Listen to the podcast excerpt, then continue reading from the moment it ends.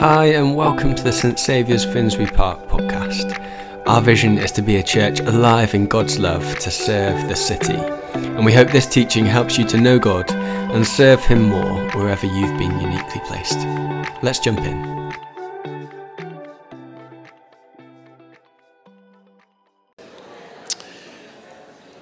We're beginning a new series today called Depth in a Time of Growth. There are exegetical sermons, that's sermons where we might open a book of the Bible and just run through it and ask God uh, to just speak to us through the book. And there are thematic sermons, this is semi thematic, uh, but thematic sermons we might ask God to speak to us on a certain theme. Um, but then there are sermons which are sometimes more pastoral in nature. In other words, we want to name the season we're passing through or the moment that we're in. And we want to speak into that moment words of love, encouragement, affirmation, and truth. And I would say this series for the next five weeks, Depth in a Time of Growth, is a kind of semi thematic, semi pastoral series. We're looking at the theme of what it means to put down deep roots, even as we grow as a community and as individuals. Um, but we're also asking the Lord just to speak words of encouragement and hope to us in this moment. Um, so we're excited about it, and uh, hopefully uh, you will be too uh, when I finished. Um, we'll see. Uh, don't judge me. Um, growth is a necessary part of faith in the Christian tradition. Uh, if you read the Bible page to page, you'll find uh, countless pictures of growth. You might take Psalm 1. The, the righteous person or the person who connects into the life of Jesus Christ is like a tree. It's a picture we're given. Planted beside living waters, it says, that yields its fruit in season and its foliage never fades. If you skip ahead to Isaiah, Isaiah is trying to describe what it looks like to live in the light of God's covenant grace and his love. And he says, I want you to picture a desert place that, that is seemingly lifeless. And then overnight, the rains come. A monsoon happens, and in a matter of hours, maybe days, the whole of that lifeless desert becomes an oasis of abundant, fruitful life. That, Isaiah says, is a picture of life in the kingdom of God. Jesus says, if you have faith as small as a mustard seed, uh, then you will see it multiply and grow many, many times. He says the kingdom of God's like that. It's like a mustard seed. And we're described as the church in the New Testament as a body. In other words, as a living person. That's one of the metaphors that Paul uses to describe the church. And um, I'm not going to try and go through Mrs. Gren, the biology GCSE test. I'm sure there are many of you in the room who would love to just come up here and name it. I can't, but I know there are seven, or is it eight or nine conditions for life? I should have checked this before I came up movement, respiration, excretion. Let's move on from that one quick. Nutrition, reproduction, and so on. Round of applause. That was amazing. Thank you so much. Um, and the point being, if you're alive, you grow. And, uh, and if you're alive, you grow. The church is a living body, and we're expected to grow and to do all we can to live in light of that. So I've just got two things I want to say this morning. I think they're in line with the Bible. You can test it. Uh, here's what we want to do and lay hold of as a community if we are going to take seriously the potentiality of our faith to grow us in every single conceivable way uh, in uh, the life of Jesus Christ. Number one is to remember. We want to be a community that just regularly remembers uh, who we are. And we, the, the number two I'm going to come on to later is to remain and resist. That's one, I've hyphenated it. Remain, resist. It's probably deeply confusing. Two things. The second one was a hyphenated or compound word. We'll get onto that later. Remember and remain, resist. So let's start with remember. Um, be an elephant, not a goldfish. That's a lame analogy. I was expecting a laugh, but everyone's like, what are you talking about? I think elephants have good memories. I think goldfish don't, although I did hear that a university team had discovered that goldfish are apparently much more intelligent than we initially thought. But we're going to go with old prejudiced version of goldfish rather than new recognition one. Um, in other words, we want to be people who are like elephants we remember. We, we, we, we are not forgetful uh, creatures. Here's what I'm like at home I lose, blame, repent. That is a regular pattern in my life. I lose things, I blame every single other person in the family, and then I realize that it was my fault, it's by my bed, it's on my desk, and I repent, I ask for forgiveness. Um, in Ephesus, uh, the Lord, in, in, in, Revelation, the book of Revelation, uh, the Lord speaks to a church in Ephesus and he says, um, you have, You're doing really, really well, but here's one thing that I'd love to encourage you to do. Uh, you need to remember your first love. You've forgotten what it was like when you fell in love with Jesus Christ. And I'd love for you, even though doing loads of good stuff, if you've forgotten what it's like to connect to, adore, worship, glorify, and love Jesus Christ, actually, that's a fundamental problem. And you need to work hard to recover that. Um, I feel like sometimes the Lord, this is me being a preacher rather than necessarily deeply biblical, but the Lord is a little bit like Jerry Maguire, uh, speaking to Cuba Gooding Jr.'s character in the film Jerry Maguire, which you may or may not remember from the 90s. Uh, but let me read you the um, dialogue between them when Cuba Gooding Jr., who's a superstar sports athlete, but isn't punching at his weight, he's, he's failing. And Jerry Maguire is his sports agent, and he's getting frustrated with him. And Jerry Maguire says this um, I'm not going to do the American accent. Let's bury the attitude a bit and show them the true joy of the game. I'm saying to get back to the person who first started playing this game. Remember, way back when you were a kid, it wasn't just about the money, was it? Was it? Was it? Response Do your job. Don't tell me to dance. I'm an athlete. I'm not an entertainer. I don't dance and I don't start preseason without a contract. Jerry, fine, fine, fine, kicks the wall of the uh, changing room. Cuba Gooding, whose name I can't remember, is the character. He says, Jerry, breathe. Breathe, Jerry. Jerry says, and he starts losing it. He says, I am out here for you. You, you don't know what it's like. Imagine this is the Lord to us. It's not, but imagine because it's quite fun to do that. Imagine Cuba Gooding's character is you and me, and imagine the Lord is Jerry Maguire. You don't know what it's like to be out here for you. It is an up at dawn, pride swallowing siege that I will never fully tell you about. Okay? Just help me. And he gets down on his knees at this point. Help me help you. Help me help you. Help me help you. I'm going to stop doing that now because everyone's looking a bit awkward. Um, Cuba Gooding laughs and he says to Jerry, You are hanging on by a very thin thread. And I dig that about you. That's my man. Um, Jerry says, I'm happy to entertain you.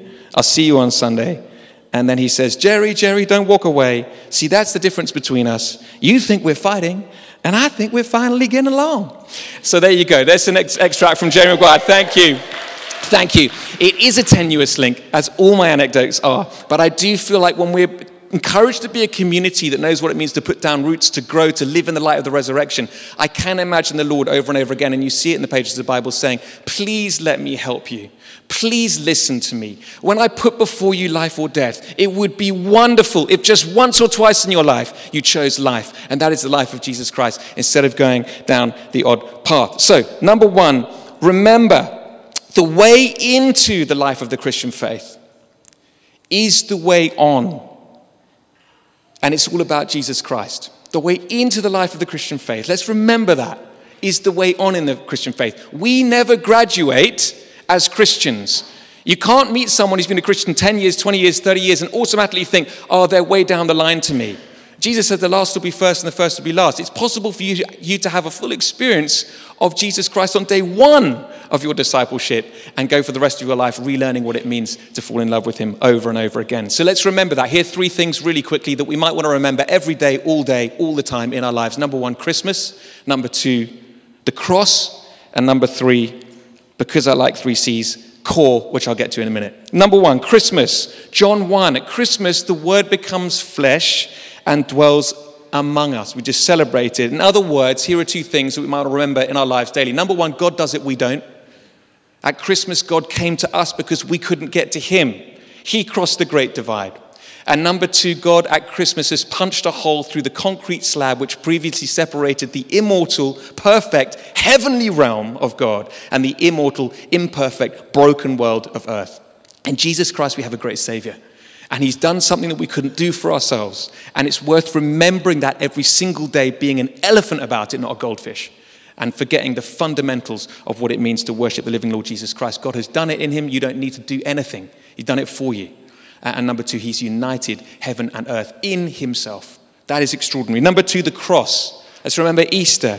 Philippians 2. Jesus humbled Himself and was obedient even to the point of death on a cross Therefore, God raised him to the heights and bestowed on him the name above all names, that at the name of Jesus every knee should bow in heaven, on earth, and in the depths of the earth, and every tongue confess that Jesus Christ is Lord to the glory of God the Father.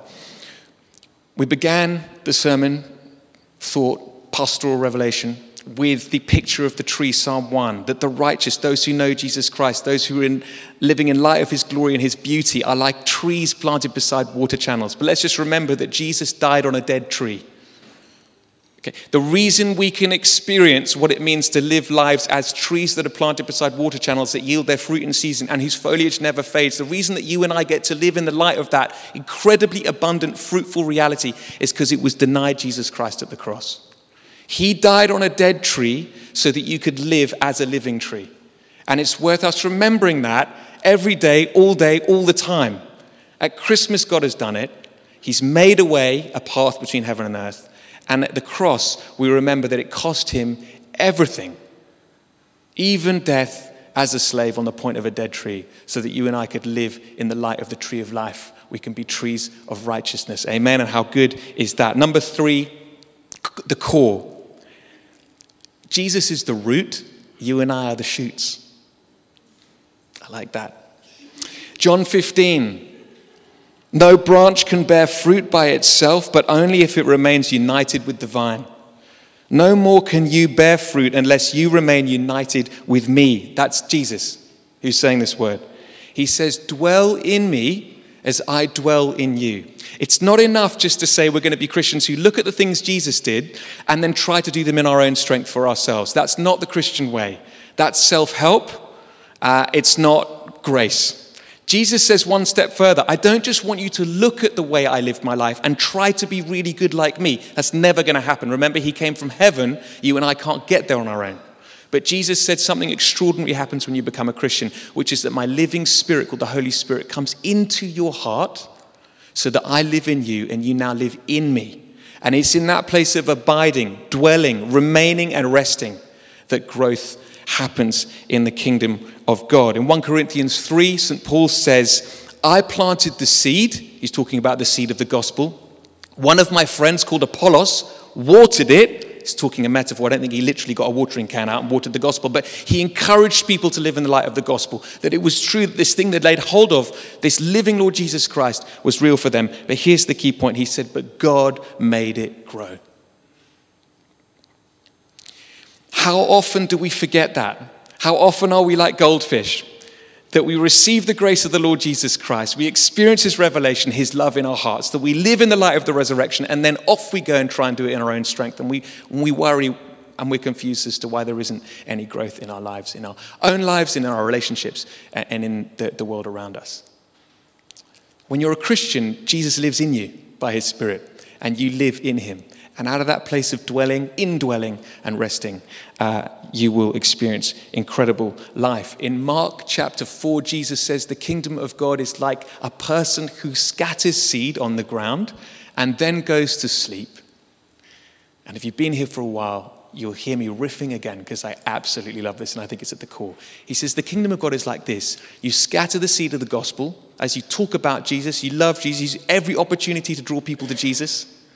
Alpha starting on January 23rd, just to plug that if you want to highlight that. Tawdry, bit low. Sorry, I'll carry on. But you scatter the seed of the gospel and then go to sleep. And in the morning, Jesus said, The garden has grown, how you will not know. And I want to encourage us to be a community that does that. That as we scatter the seed of the gospel, we recognize it's not our job to grow the seed. That's God's job, and He does it really, really well. But He loves a community that love him enough to tell people about Jesus, to bring them to Alpha courses, to um, talk about him in the workplace, uh, whatever it might be. But to trust that when you go to bed at night, there's no worry because God will water that seed. So, number one point remember Christmas, cross, and the core. And that's the general point. Let's get really, really good at saying sorry, uh, please, and thank you.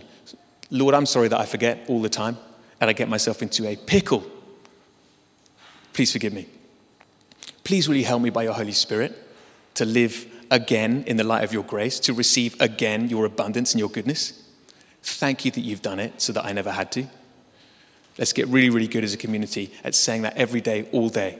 I need to say that all day, every day. It's not just once a day, it's many times a day. Let's get good at it. Here's the specific thing St. Saviour's 2023. What does it mean to put down roots, to have depth in a time of growth? And here's the good news, and I can't tell you how excited I am about it. Am, it's amazing that we are growing as a church. That is just evident. And if you've been here for any length of time, you'll notice that too. It's phenomenal. We're growing on Sundays. When we started with about 40 people three years ago, we're now regularly, uh, attendance is around 150 if you include adults, kids and people online, which is a phenomenal thing. And we need to celebrate that. Do not despise the day of small beginnings. How good is that? In our kids, we started with no kids. We now have regularly 30 kids on average on a Sunday, with about 40, and it's going up uh, quickly, um, kids on the books. So that's incredible. The buildings, the work around the buildings, I'm not going to go rabbit on about that, but it's an amazing story. Ask anyone at St. Saviour's about what's happened with the roofs and the garden and the barn and the vicarage. It's all sorts of uh, good growth that is happening. But it doesn't take a rocket scientist to recognize that as you grow, you need to put down deeper roots. Not good enough for the tree that had roots as a sapling to rely on those saplings' roots as it grows into a fully fledged tree. And our challenge as a community and our encouragement is to um, take seriously uh, the good challenges and the good, if you like, obstacles that appear as you grow you know, naming a few, space is an issue. Where do we put the kids on a Sunday?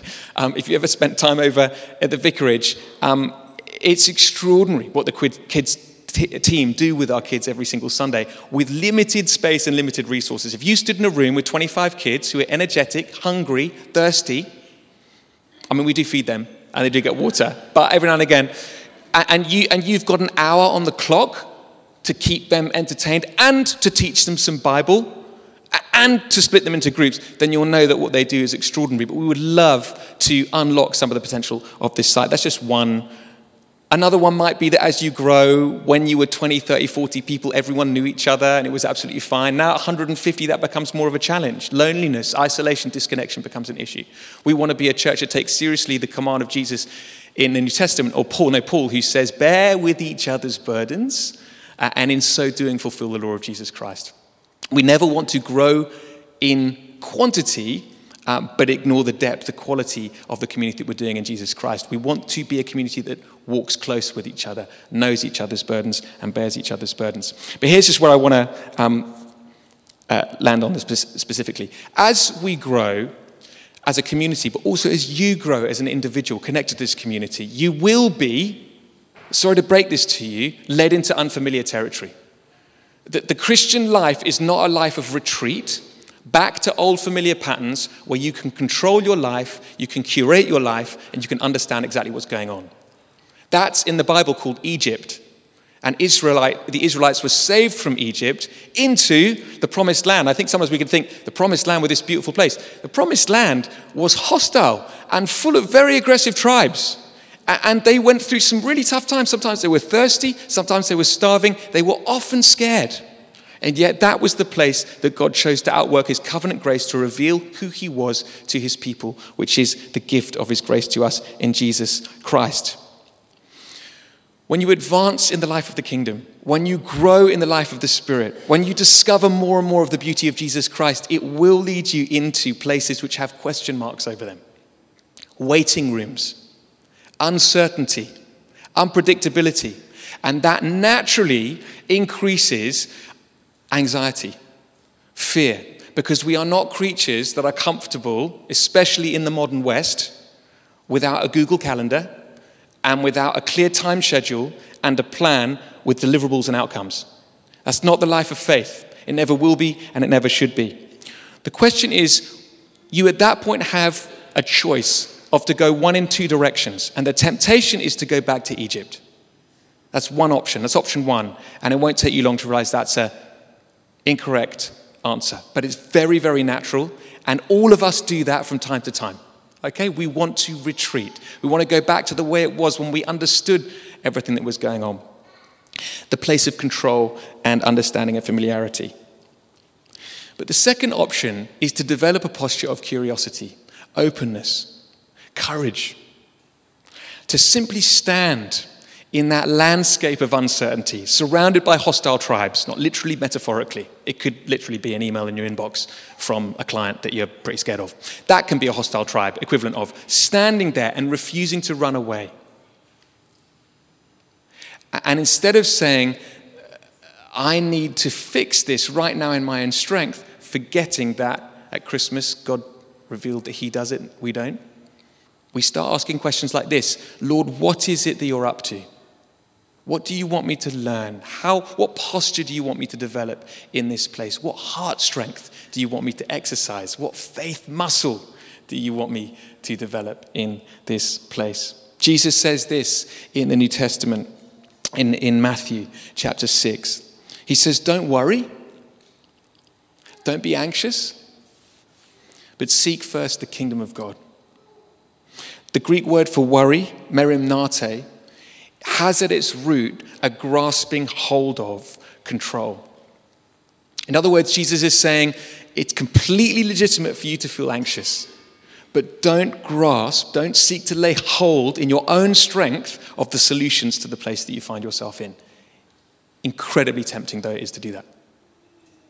Instead, but seek first the kingdom of God. The Greek word for seek, zeteo, has in its etymological roots the idea of looking, longing, scanning the horizon, waiting. That's literally built into the meaning of the word.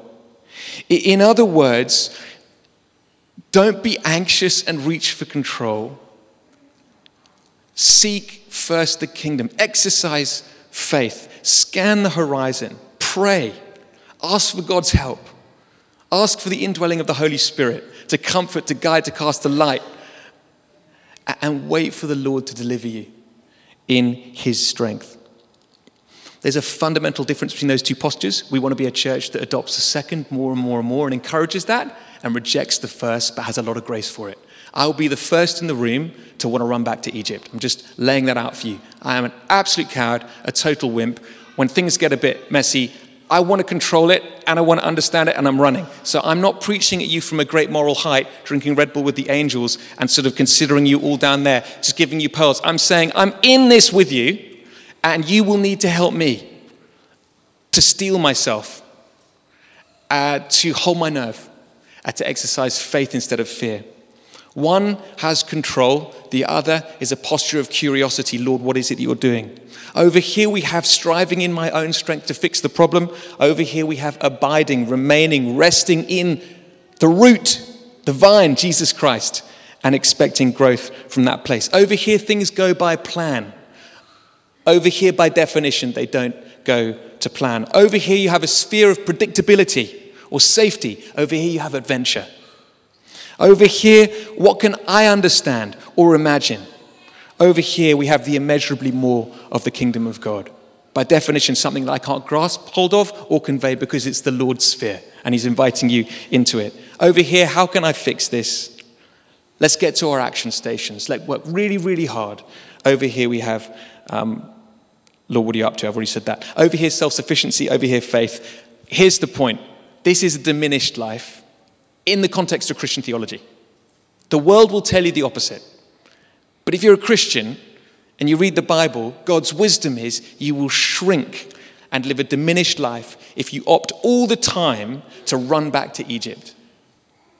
If you want to live an expansive, enlarged life, we have to get used to having question marks put over fundamental things to do with life. Where am I going to be next year? What am I going to be doing? How's this problem going to be fixed? God, that's scary at the moment. I'd love to fix that. We need to get good at inviting God by His Spirit into those places that He might take us by the hand and help us walk through them. Through them. Eugene Peterson, the now late but great American pastor, wrote this The secularized mind, in other words, the mind that doesn't have any room or space for God, the secularized mind is terrorized by mysteries. And therefore, it makes lists, it labels people, assigns roles, solves problems, but a solved life is a reduced life. These tightly bound up people never take great faith risks. They deny or ignore mysteries and diminish human existence to what can be managed, controlled, or fixed. Lord, would you save us from becoming that kind of community? Amen? Can I invite us to stand? I'd love just to pray that in um, as, we, as we carry on our service and maybe have an opportunity to minister. Let me just pray uh, as we start.